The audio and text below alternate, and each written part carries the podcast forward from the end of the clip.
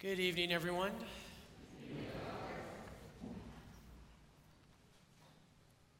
So, there's a joke among priests and probably just a lot of Christians in general.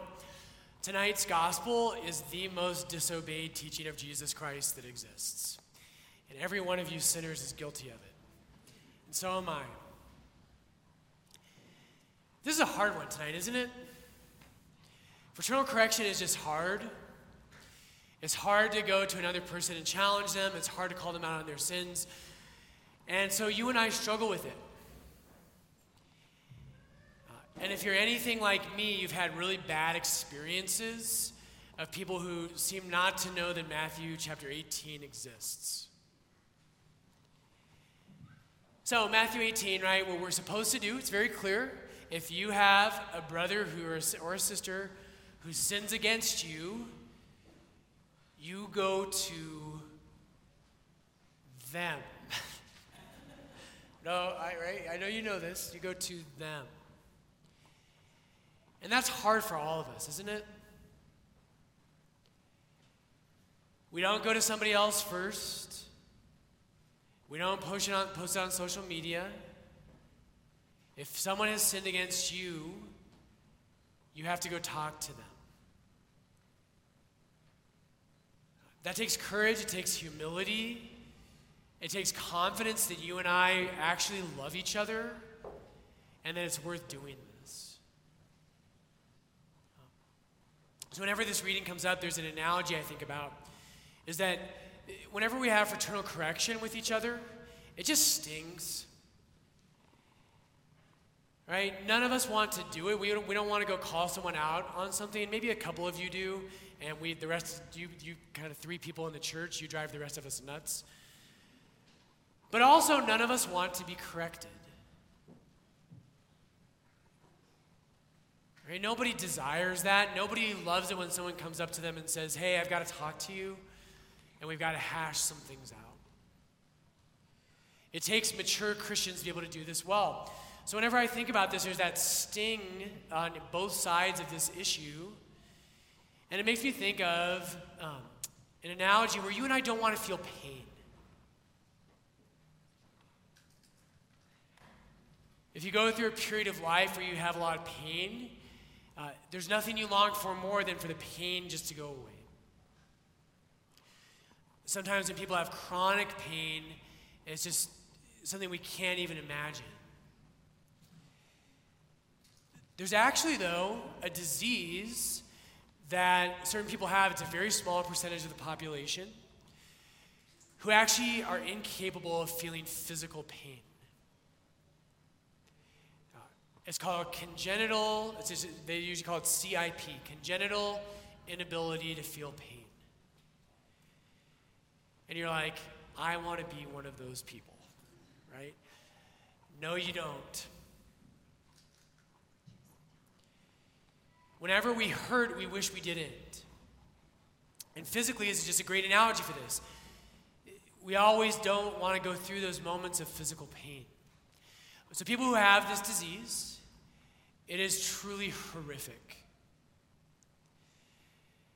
And so, I was reading this week in preparation for tonight's homily about um, the one story where there's a young man in his 20s who has this.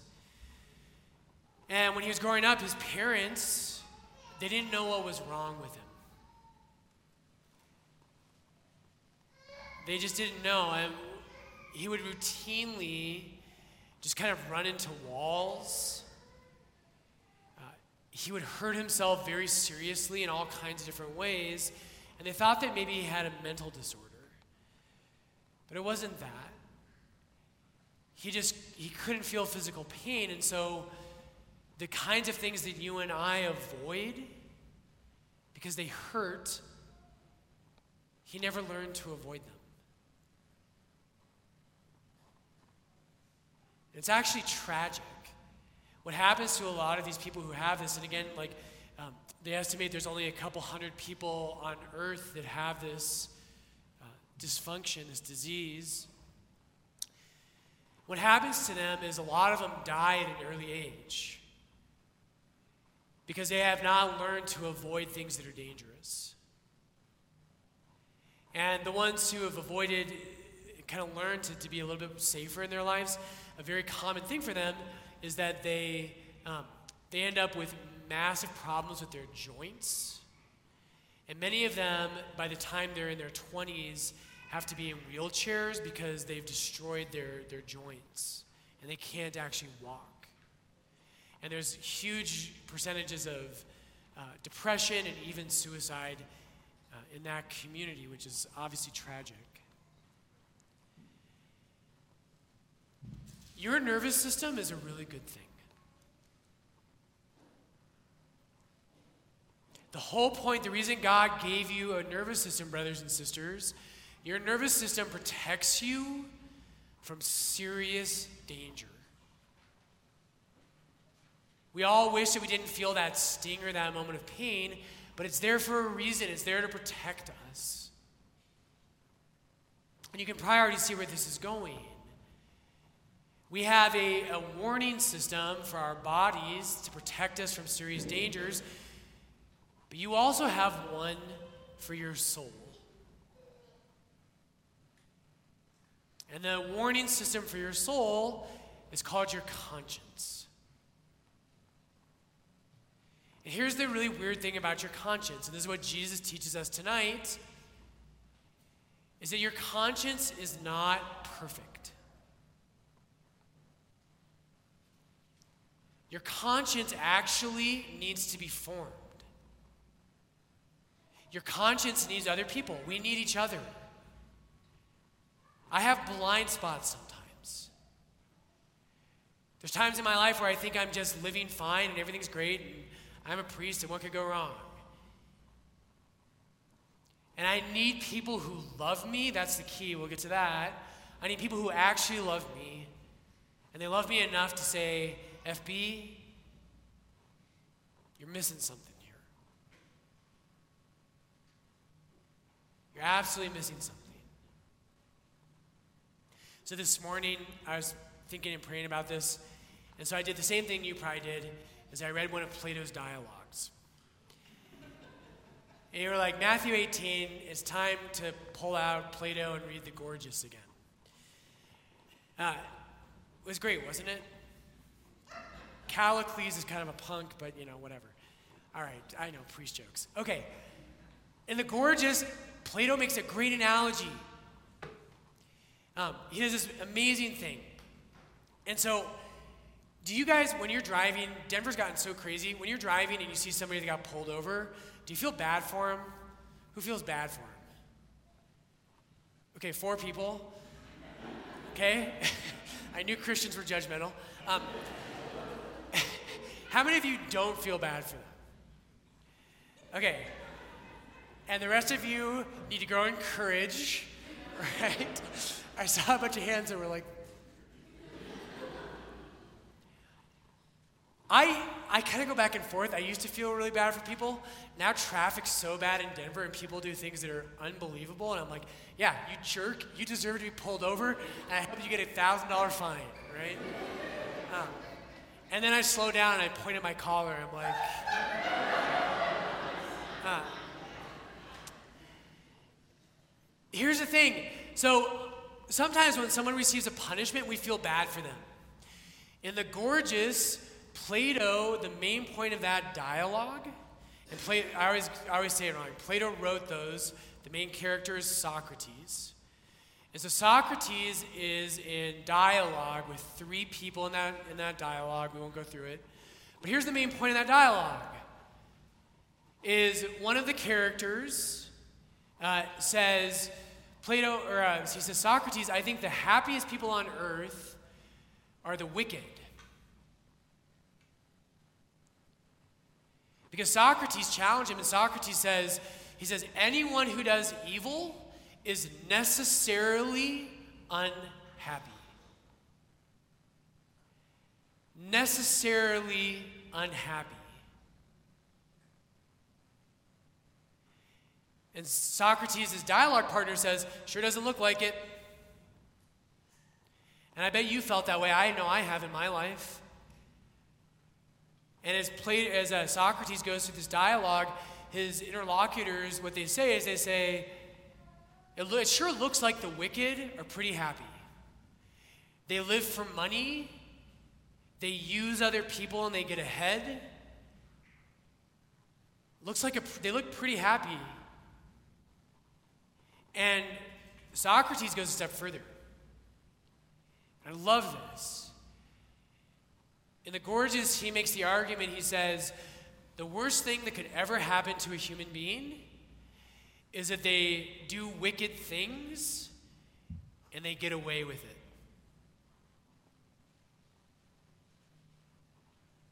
He says that's the worst thing that could ever happen to you.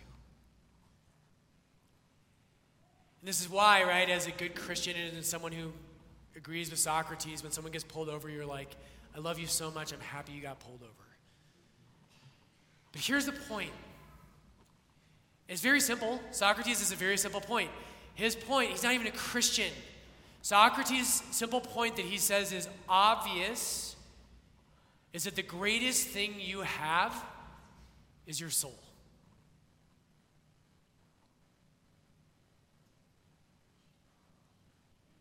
And if something bad happens to you with the things you possess, or with your body even, that that pales in comparison to if you have a disease in your soul. The early Christians would look at this and they would say, God was working with the pagans. There were certain pagans that were on their way that really were preparing themselves and the world for Christianity. And isn't this true, brothers and sisters? You know what's far worse than getting pulled over? Is if you become the kind of person who is reckless with other people's lives.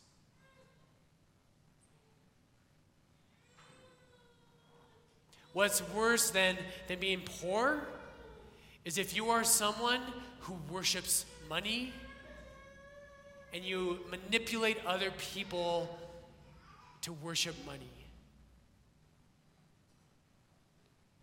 Your soul is the greatest thing you have.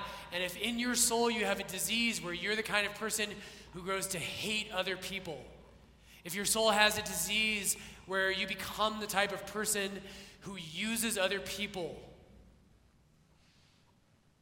brothers and sisters, that's the worst thing that could ever happen to you.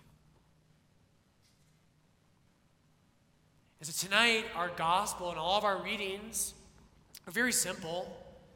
It's, it's a commandment, not just an encouragement, that you and I, as brothers and sisters, will love each other enough to care about each other.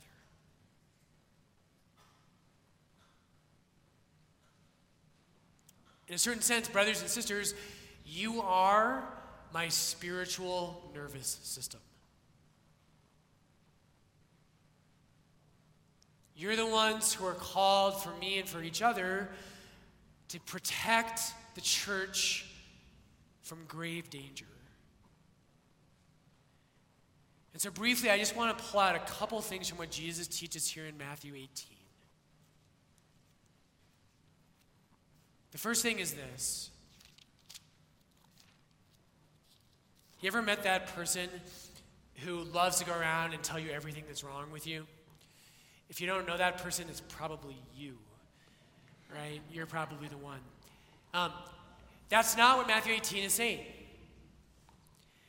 So the, the translation betrayed us a little bit tonight. Uh, Matthew 18, 15, it says, If your brother sins against you, go and tell him his fault. The Greek word to tell that's, that's translated that tonight is elenko. And it is not just go tell someone something. That word, a better translation of that word, that's the word that the New Testament uses when Jesus rebukes demons. Elenko does not mean, hey, you know, Father Brian, like, you were a little short with me last week. What tonight's gospel is about is about serious sin. It's not about small things. And you and I, I'm convinced of this, you and I are not God's moral police. The first stance for our community is meant to be if someone is doing something that's irritating you, you love them with all you've got and you bear it with patience. The teaching on fraternal correction is about serious sin. And then, right, there's the ordering. You go to your brother or your sister first, then you bring two or three others with you, then you go to the church. And if they won't listen to the church, you treat them as a tax collector or a Gentile. So, two practical things. There's two ways to look at this. If you're scared to go to a brother or sister who's in a really serious state of sin, or they've sinned against you, as Matthew says tonight, as Jesus says tonight, courage is the virtue you need. St. Thomas Aquinas says courage is the willingness to suffer for what is good The willingness to suffer for what is good. And the person sitting next to you or behind you is good. And we don't want to go and correct them because we're scared they're going to get mad at us. And that means that you and I have to grow in love. We have to love those around us, not just in words, but in a real way. Secondly, what if, what if our community looked something like this? What if in our Catholic community here at Lourdes, what if we assumed that when people had to call us out on something, what if we assumed that they just loved us that much?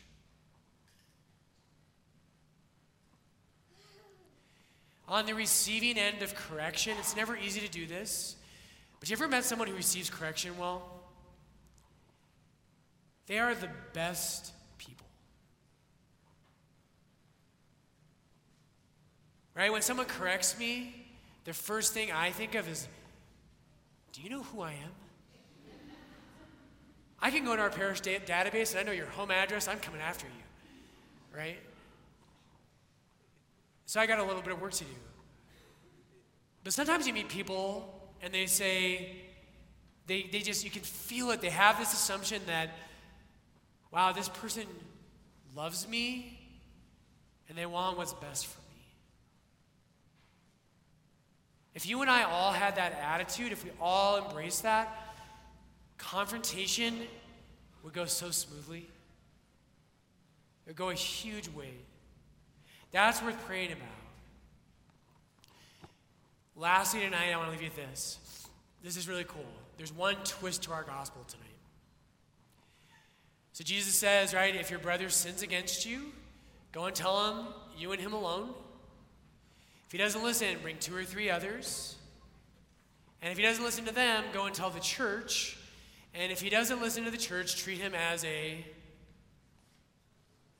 tax collector. So cute when you whisper. Love it.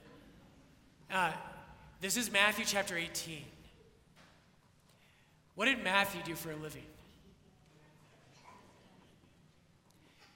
Matthew was a tax collector.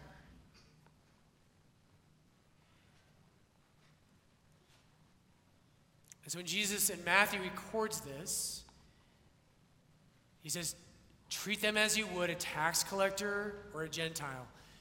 Matthew's gospel has a massive focus that for the outsiders, people like tax collectors and Gentiles, guess what Jesus does?